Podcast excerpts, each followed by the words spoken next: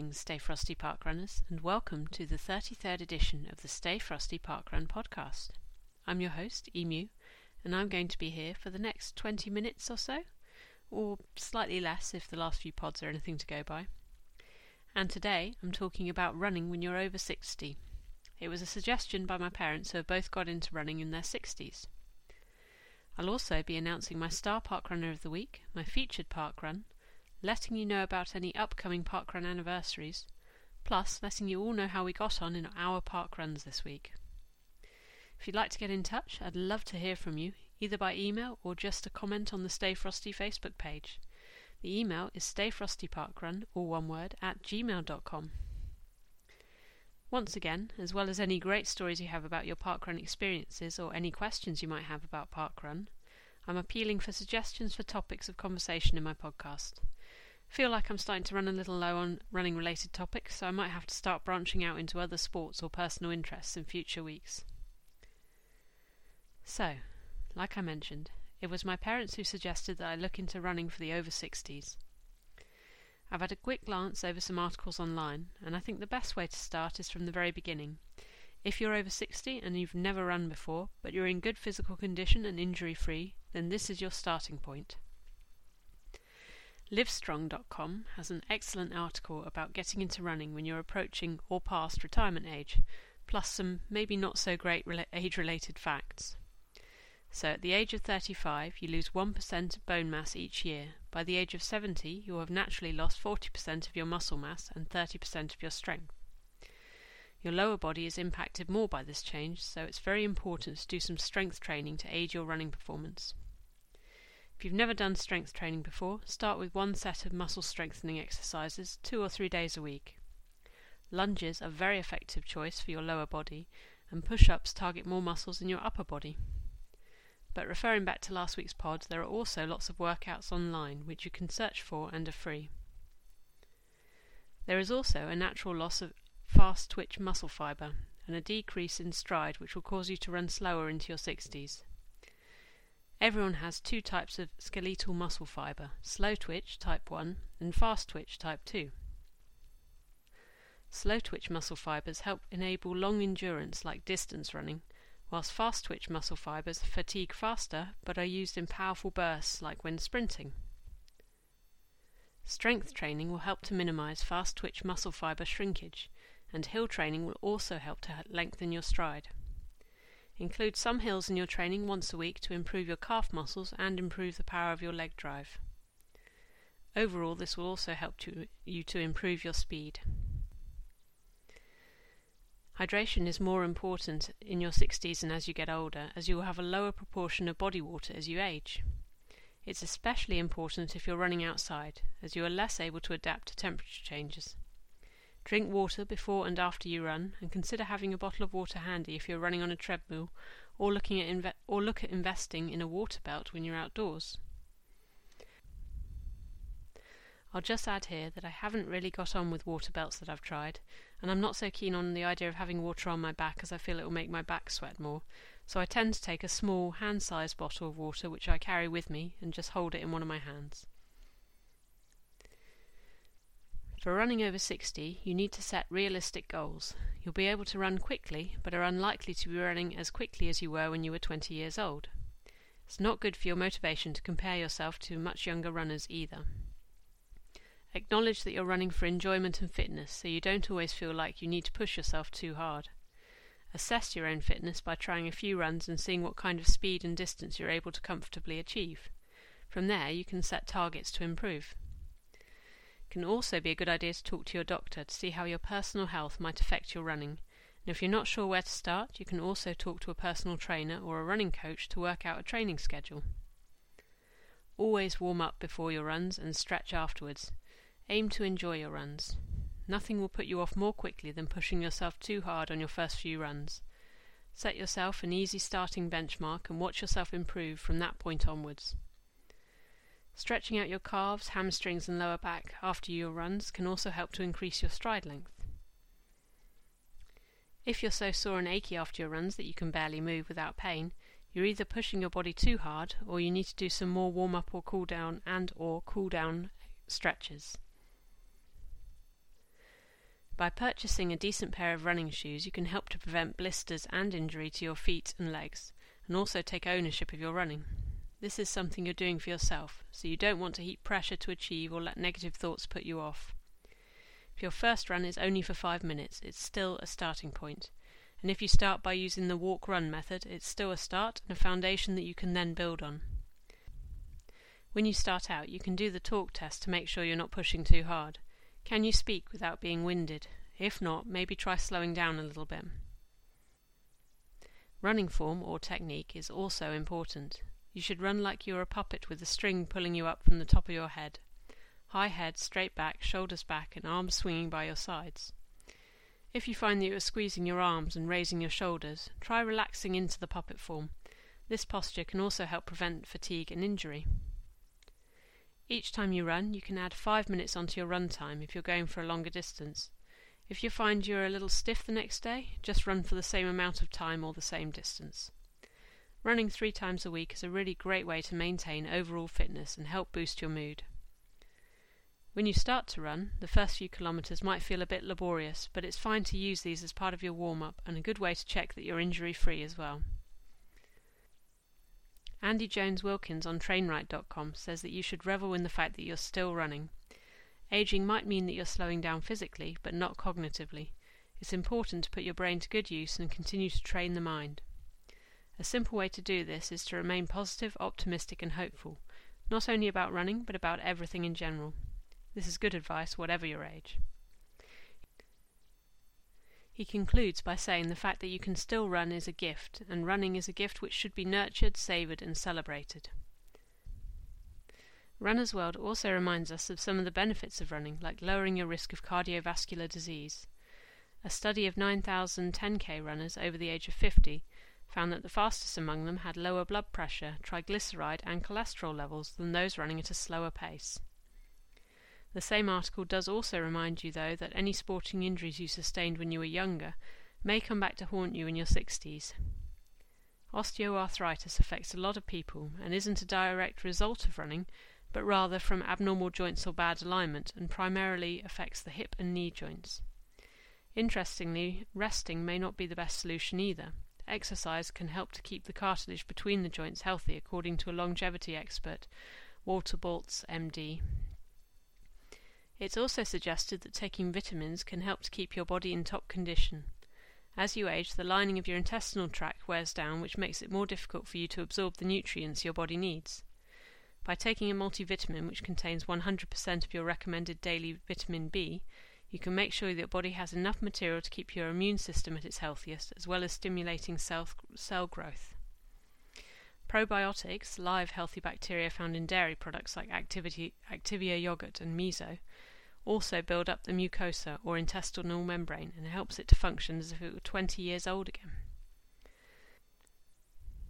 So, the main points to summarise for running over the age of 60.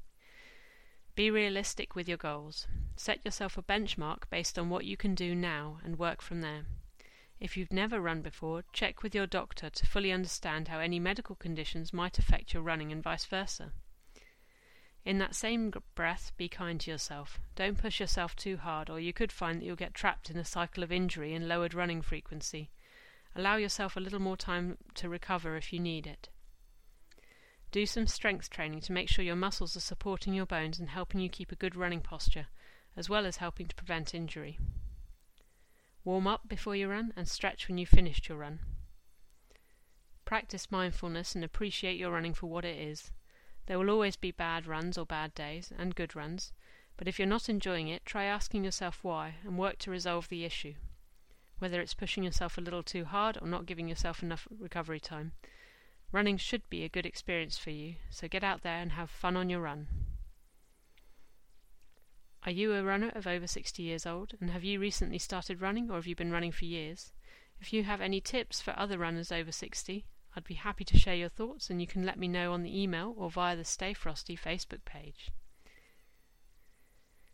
Now, for this week's Star Park Runner, I am very happy to introduce.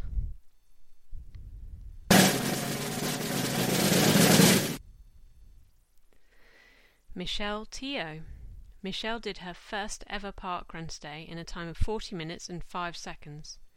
Michelle ran at Southwark Park Run today along with 363 other runners, myself and Jay included. Well done, Michelle. Hopefully, this will be the first of many park runs that you complete. If you know someone who has completed their first ever park run or reached a milestone, and you think they deserve a drum roll, you can let me know by emailing stayfrostyparkrun at gmail.com or by sending me a message via the Stay Frosty Facebook page. Now, this week I have ventured to Hazelwood for my featured park run of the week. Hazelwood Park Run is located at Hazelwood Centre near Sunbury on Thames. To get there, you can travel by bus routes 216 from Staines or Kingston, which stops at Green Street opposite Hazelwood Drive, the 235 from Brentford Great West Quarter to Sunbury Three Fishes also stops in Green Street opposite Hazelwood Drive. The 555 from Sunbury Three Fishes to Whiteley Village store, which also stops in Green Street. If you choose to travel there by train, you can alight at Sunbury Station and walk 20 minutes along Green Street on the right. If you're driving, you can use the postcode TW16 6QU for your GPS. The course at Hazelwood Park Run consists of two and a half laps between the rugby pitches and is on a mixture of trail paths and grass, so it can get muddy after wet weather. The start and finish are close to the main clubhouse, and the course is very flat according to the elevation ratings on Jegmar, which categorise it as the 28th flattest parkrun in the country. There are toilets, showers, and changing rooms at this event, and a coffee after the, the event, which happens in the Hazelwood cafeteria. Recent volunteer numbers have been between 15 and 20, and runner numbers were as high as 169 in February, but generally have varied between about 100 and 130 ish in recent months. So far, there have been 56 events here, and their first anniversary was in March this year, as they started on the 17th of March in 2018. This sounds like a charming park run who have a run report writer each week to keep you up to date with the latest goings on at the event. Event 56 last week saw their first ever Pacer week, and with 29 new PBs out of 150 runners, I'd say that was a, it was a fairly successful one.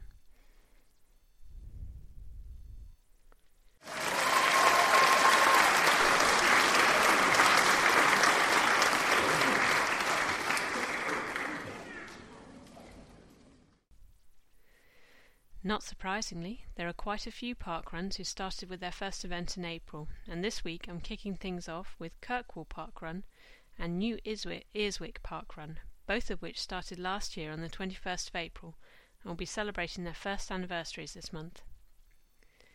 Methir Parkrun started on the 22nd of April in 2017 and will be celebrating their second anniversary soon, and Chadderton Hall Park Run will be celebrating their third anniversary, having started on the 23rd of April in 2016. Luton Wardown Park Run, Portobello Park Run, and Hastings Park Run all have upcoming fourth anniversaries. They started on the 18th of April in 2015. With a sixth anniversary, it's South Shields Park Run, Preston Park Park Run, and Rotherham Park Run, all starting on the 20th of April in 2013. St Andrew's Park Run started on the 21st of April in 2012 and will soon be celebrating its 7th anniversary. Ashton Court Park Run, Leamington Park Run, and Roundhay Park Run all have 8th anniversaries this month with a start date of the 23rd of April in 2011. Forest of Dean Park Run has an impressive 9th anniversary after starting on the 24th of April 2010. But the longest serving park run this week is Bramhall Park Run, which started on the 19th of April in 2008, which means that their next anniversary is going to be their 11th. Congratulations to all the park runs with upcoming anniversaries. I hope you have lovely celebrations.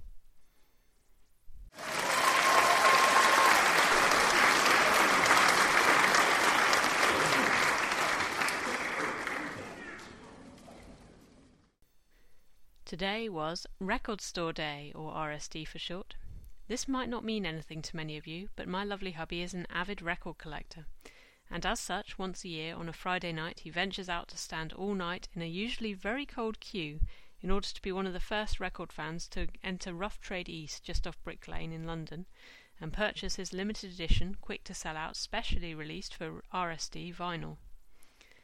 This year was no different, except of course he is now also equally addicted to parkrun, So this year he pulled on his running kit, layered jumpers, jeans, and jackets over the top, and set off with the intention of rushing into the shop when it opened at 8 a.m. on Saturday morning, then dashing over to Southwark Park Run in order to run five kilometres.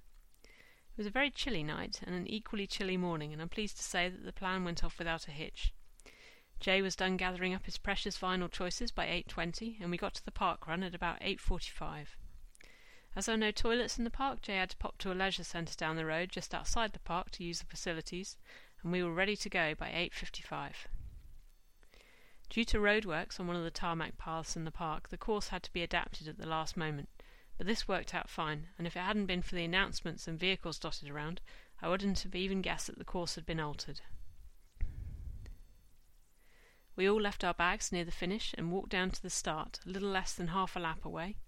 You run a total of three and a half laps at this park run. I was worried that I'd be exhausted by the third lap and not looking forward to having to do another half, but actually I didn't push myself too hard, and I found the whole run fairly enjoyable. It's pretty much flat, with a few small undulations in the course as you go around. A nice bonus with this course is that you get to see quite far around the lap as you run, which means you could mentally and physically prepare for how far you have to go before you cross the finish line. After I crossed the finish line, I had just enough time to go through the funnel and turn back to get a few photos of Jay running through the finishing line as well. I managed to complete the course in 27 minutes and 7 seconds, which I'm happy with as I felt good all the way round. Jay finished in 28 minutes and 29 seconds, which I think is amazing as he'd had no sleep the night before and set him up for this one. We both felt Southwark was a very nice course and lovely friendly volunteers. I'd love to go back here and set an even, even quicker time for this five kilometres. My parents, although not living near a park run, both did a five kilometre run this morning as well, along their local cycle track. My mum completed her five kilometres in 32 minutes and 4 seconds, my dad completed his run in 27 minutes and 54 seconds. Well done, parentals. Keep up the very good work. And that about wraps things up for this week. Jay is taking a nap, and after getting up at 5:30 this morning, I'm also very tempted. Tired but happy. Thank you all very much for listening. Stay frosty punk runners, and I'll see you all next week.